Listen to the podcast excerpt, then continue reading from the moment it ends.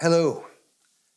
Uh, each year, uh, Christians of all kinds from all around the world follow Jesus on his walk to Jerusalem, to that death on the cross, and then into his resurrected life on Easter. It's a whole season that we call Lent. It comes from the Latin word for lengthen, the days that get longer as we move toward spring and, and, and toward new life. And on the way, we listen to Jesus teach. We watch him heal and correct. We see him laugh and cry and, and forgive others.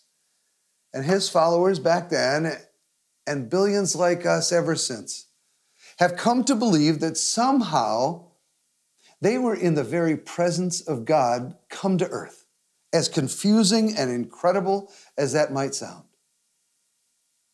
It sounded like this.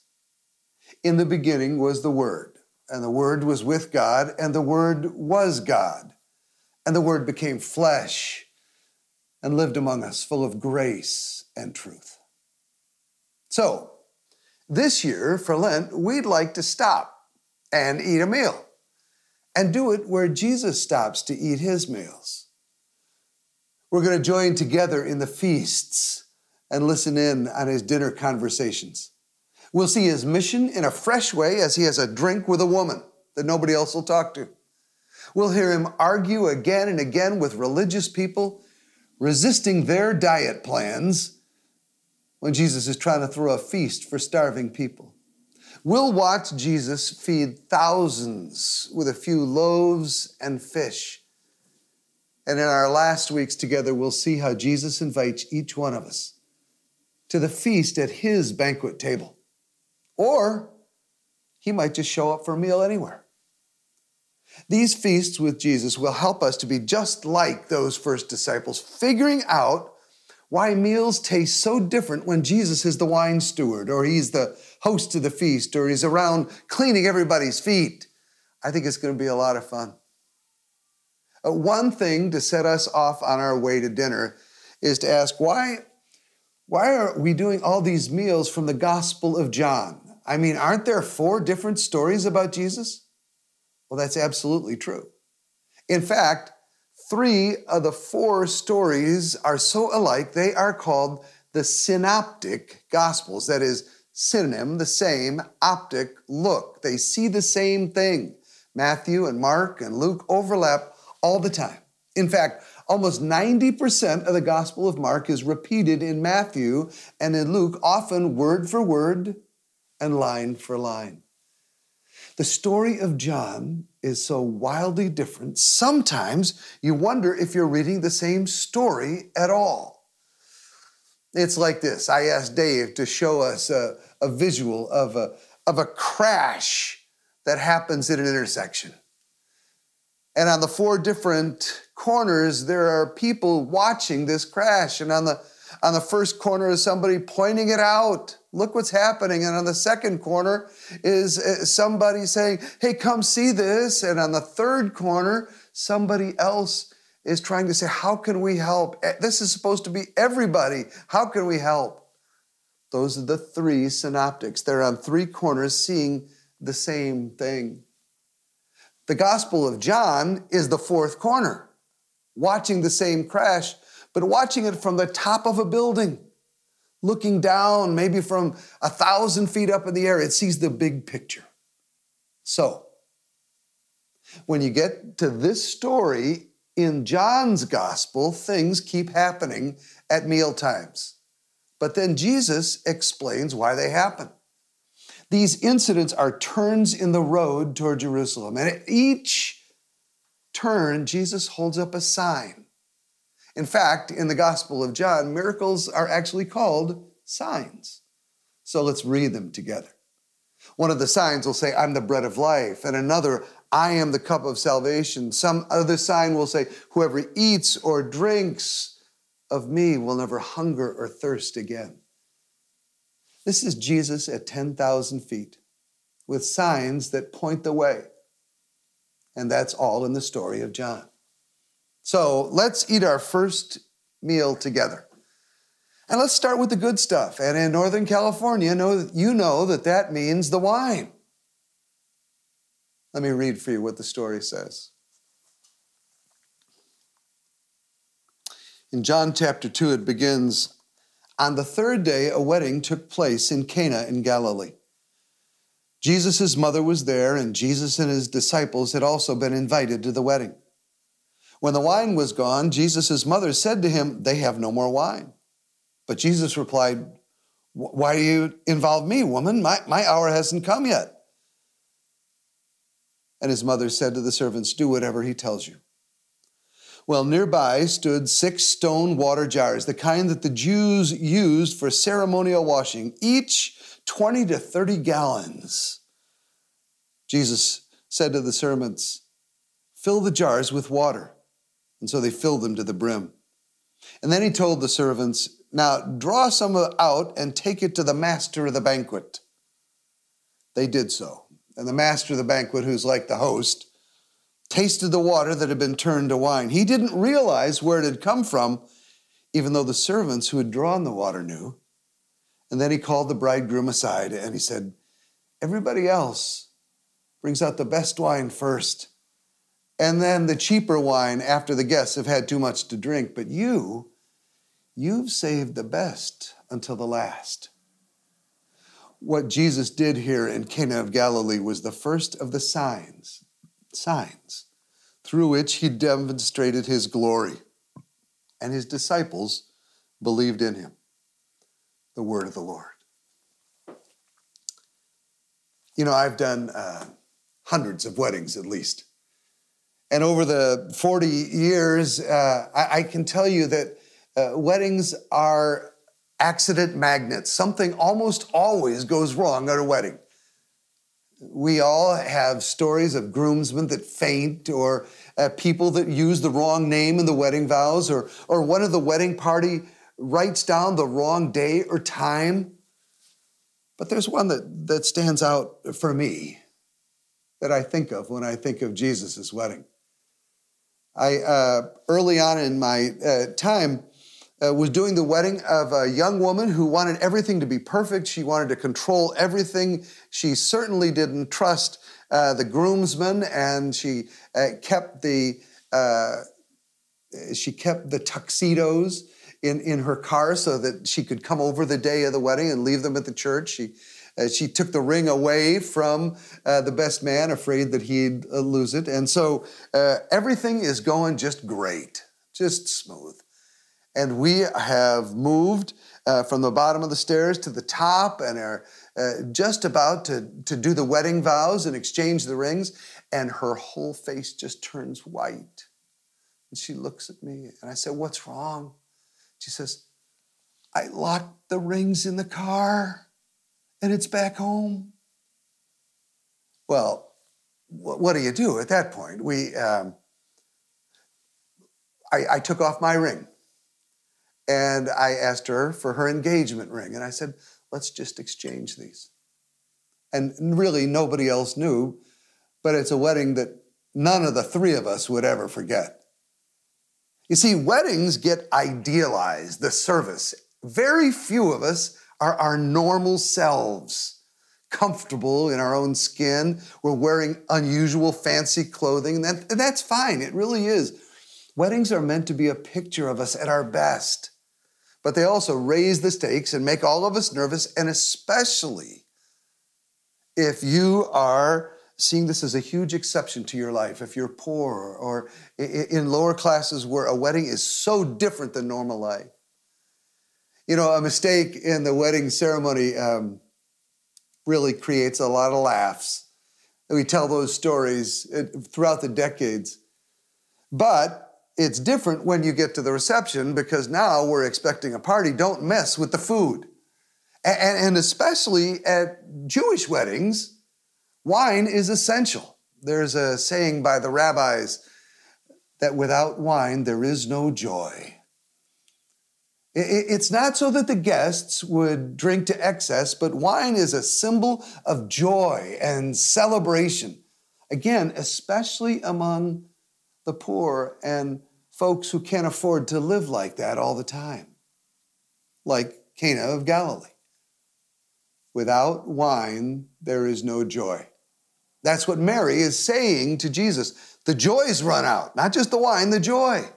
And remember, John is going to be the book of signs. It's like Gandalf, the wizard in the, in the Lord of the Rings. He, he turns to one of the characters and says, There is more here happening than meets the eye. If life runs on wine and the wine runs out, you're running out of life. So, new wine in this story is like new life. Jesus' miracle is a surprise here. I, I, I, suppose that's part of what the definition of a miracle is, isn't it? A surprise. But this one's different than what anybody expected. You see, it's not just that Jesus turns the water into wine and gives us more wine, Jesus gives us really good wine. Instead of the ordinary stuff that they were drinking, I'm not saying it was six buck chuck, the same old stuff, the guests start pouring out $3,000 bottles of Cabernet. Unbelievable wine. It's the first sign of the promise of Jesus. I've come that you might have life. Life in all of its abundance, instead of just the same old stuff.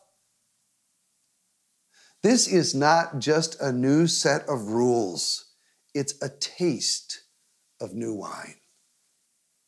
And since it's new, it, it, it, takes a while to get used to it. It's, it's the good stuff. It, it tastes different. I, I think that uh, into almost every life, there's a time when the wine has run out, when the joy has run out even into the incredible lives that we see on the screen or we read about in the papers, they run out of wine. Now, I, I, think that there is absolutely nothing wrong with the natural joys of life, but eventually, and, and often at the peak of those good times, the wine of joy runs out. For some people, it's intellectual despair or, or doubts or silence in prayer. But even life experiences, even life at Disneyland, will eventually run out of the wine of joy. Is that you today? Is that somebody that you love and you can't seem to help get the joy back? Jesus was saying, actually, Jesus was showing that only He can bring joy to life that will last joy in abundance, overflowing. He says it at the end of John. He says, I've told you all these things so that my joy might be in you and your joy might be complete. And even normal joys can be filled with Jesus. When we sense his pleasure, we feel his, his presence. We absolutely do not want to pretend that every minute of life is all joy for anybody who follows Jesus or not. We weep and we worry and we sit with those who are in sorrow and in trouble. And Jesus is not promising a, a pass out of pain or difficulties. But one of the great promises about the Spirit of Jesus with us is another food image. It's this the fruits fruits. The fruits of the Spirit are love and joy, peace and patience, gentleness, uh, kindness and generosity, faithfulness and gentleness and self control. The fruits of the Spirit are love and joy. So last week, I, um, I stopped and I, I spoke to the, to the students saying that even at their young age, God was calling them to freedom to live free and to serve others.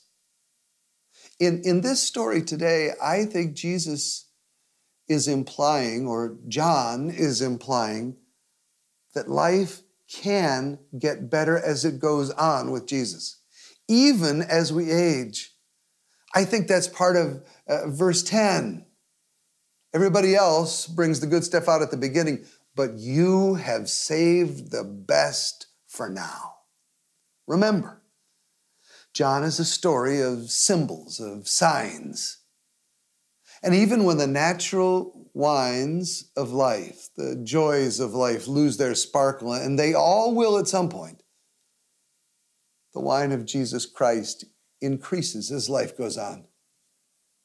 I can attest this. I, I see joys in this season of life, which is no more happy than any other, but I see more joy than I ever knew before. I see a confirmation of the sips of wine that I only had glimpses of before. Uh, that's why the psalmist in Psalm 92 says, The righteous will flourish like a palm, growing like a cedar of Lebanon. Planted in the houses of the Lord, they'll flourish in the courts of God. They'll still yield fruit in old age. They'll stay fresh and green. So, as we move to the communion table, how do you think people reacted to Jesus' miracle at that wedding? And the great wine started to flow. Were they, were they blase? I doubt it. Were they Presbyterian? I, I doubt it. I bet there was lots of jumping up and down and hollering in a great Jewish tradition because it was a fantastic time for everyone. And the celebration was complete with overflowing joy and the presence of Jesus. Sometimes an ordinary meal or even a, a, a special meal can become um, different. Uh, I, I think Laura may have mentioned uh, that when we were in Washington, D.C., we were, uh, we were poor as church mice. And uh, we had uh, our anniversary there. It probably would have been our uh, seventh, sixth anniversary. And uh, I, I, really didn't have enough money to go out to do something fancy, but somebody had told us about a, a neat little Tex Mex place uh, in, in Bethesda. And, and I took Laura there, and it was so accessible and so crowded that we had to wait forever. And finally, we got uh, seated and the only table left was out in the bay window in the front, and we're seated there, and uh, we're both feeling great because we're away from the kids for the first time, and they're just babies. And uh, and then all of a sudden, I'm sitting out, uh, looking out the window, and um, uh, a big limo blocks one end of the street, and then a, an SUV comes and blocks the other end, and people start getting out of cars, and I go, What's going on here? What is going on? And nothing happens. And we wonder what's going on. And, uh, and, and about 10 minutes later, we'd almost forgotten something was happening in one of the other buildings. About 10 minutes later, a car pulls up, and out of the car, uh, two people come out and they, they walk in the front. And we turned around to them, and it was the President of the United States and his foreign guest. Mrs. Bush was out of town, and the, the president felt a taste for Mexican. So he said, How about if we just go over to this neat restaurant I've heard about? And as he walked in, he stood at the door, and everybody, of course, I mean, everybody's blase in Washington, but everybody, you know, applause, applause, applause. And he gives a little bow and walks to the back of the room where the Secret Service has set his table up against the, the wall, and, and we ate with the President of the United States. Laura looked at me and said, What are you going to do next year? Every dinner, every meal can become special because you never know who will show up. The president is neat, but when Jesus shows up, the party can change for everybody. So, how about you? Are, you thirsty today? Are you uh, tired? Tired of the same stuff? Are you tired of church casseroles? Are you longing for the good stuff? Something fresh from Jesus? Good news that there's more in adventure and joy in life than running around with Bear Grylls? Do you want the real thing? We invite you to come and join in. As you leave over the next several weeks, if you're here on one of our campuses, at every campuses, you'll see a table like this that's been set up, set up for the feast. And as you leave each week, we would, we would ask you to consider going over to that table once and sitting down. If you're watching at home, you can go to your dining room table and sit down. I, I'd encourage you to write your name down on the pen that's provided there. If you're thirsty for a new glass of wine, if you wonder if there's a place at this table of Jesus for you, if, if you know that you never want to miss another chance to eat with Jesus no matter what you've done, write your name. We'll give you some instructions as, as you leave, but the table will not be the same without you. Let's pray. Lord Jesus, I thank you for this time and I thank you for this great story of how you started your work in the Gospel of John. It makes all of us feel a little thirsty and a little afraid that we'll be left out of the table or we'll be afraid to show up for the table because of what we've done. But this week, we hear you say that you invite us to come. Prepare a place for us. Spread out a feast. And as you have done time after time, pull back a chair that we might dine with you and love you in a new way. In the name of the Father, and the Son, and the Holy Ghost. Amen.